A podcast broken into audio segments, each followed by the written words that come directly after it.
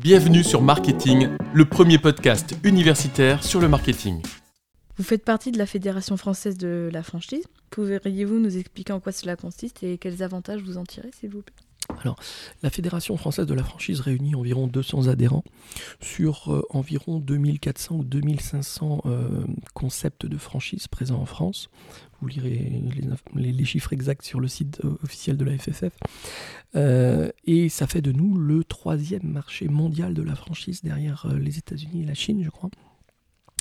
Et donc, bah, ça fait beaucoup d'acteurs, et on peut trouver dans ces acteurs des gens un peu bizarres donc on a besoin d'une autorité qui n'existe pas, euh, une autorité publique qui réglementerait euh, le monde de la franchise. Et donc comme l'État ne l'a pas créée, cette autorité, bah, elle est née d'une association, euh, la FFF, justement, la Fédération française de la franchise, qui s'est dit, bah, pour éviter que ce soit un marché d'escrocs, comme ça l'a été dans les années 80, jusqu'à la loi Doubin de 1989, qui est venue pour la première fois réglementer le monde de la franchise. Hein, euh, avant la loi Doubin, les franchiseurs qui étaient euh, euh, pour un certain nombre pas bienveillants faisaient signer, alors il n'y avait pas de document d'information précontractuelle, c'est-à-dire qu'on n'informait pas les gens sur ce sur quoi ils allaient s'engager après. Sur le salon de, la franchise à Paris, qui est le plus gros salon de la franchise au monde, hein, eh bien, on faisait signer les contrats de franchise, on encaissait les, droits d'entrée, donc des sommes quand même importantes, en dizaines de milliers d'euros. Et puis après, il y a des franchiseurs qui disparaissaient. Donc ça, c'était euh, jusqu'à la fin des années 80. Et c'est la FFF, sous l'impulsion de sa, présidente de l'époque, euh, qui a, alerté là-dessus en disant bah, écoutez, soit on, structure ce marché, on le réglemente, on l'organise, euh, euh, soit on va passer pour des voyous et on aura donc vocation très rapidement à disparaître et aller en prison. Et donc, c'est comme ça que la FFF s'est connectée aux autres organismes, aux autres associations de, de franchiseurs européens qui avaient exactement la même problématique. Et c'est comme ça qu'est apparu le, code de déontologie européen de la franchise. Euh, et c'est comme ça que la profession s'est structurée, a eu accès euh, aux politiques, a eu accès au ministère du commerce, euh, de l'industrie, etc. Et a amené sa connaissance de l'univers de la franchise pour faire évoluer le, droit.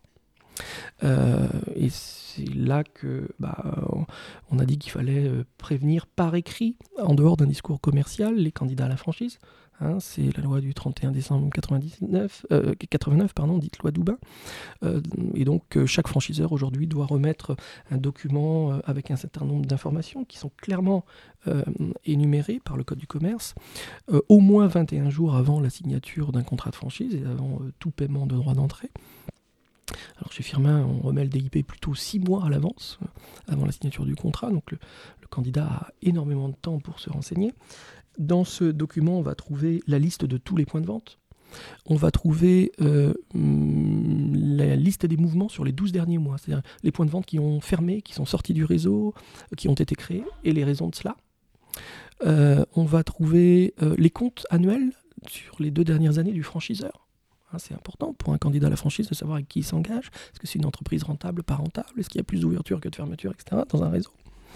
Euh, et donc ça, c'est euh, euh, quelque chose qui est devenu très important aujourd'hui, qui, structure vraiment le secteur de la franchise en France et dans l'Union européenne.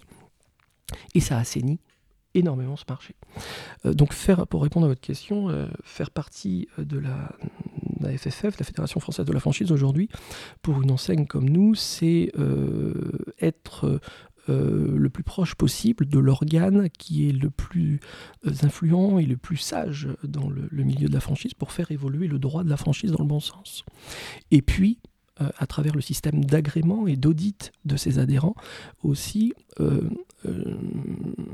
choisir les acteurs.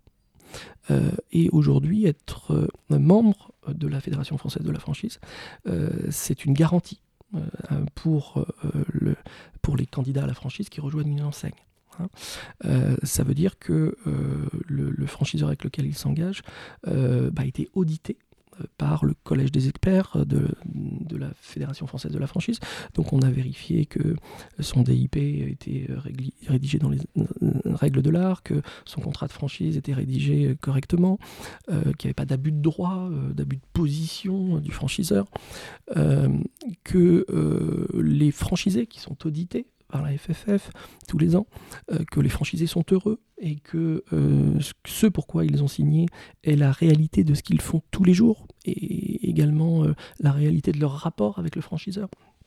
Voilà. Donc c'est une garantie de, sécurité, de fiabilité et de pérennité pour, pour le franchisé aujourd'hui que d'avoir un franchiseur membre de la FFF. Merci pour votre écoute. Pour nous aider, pensez à vous abonner et à nous laisser 5 étoiles. A très vite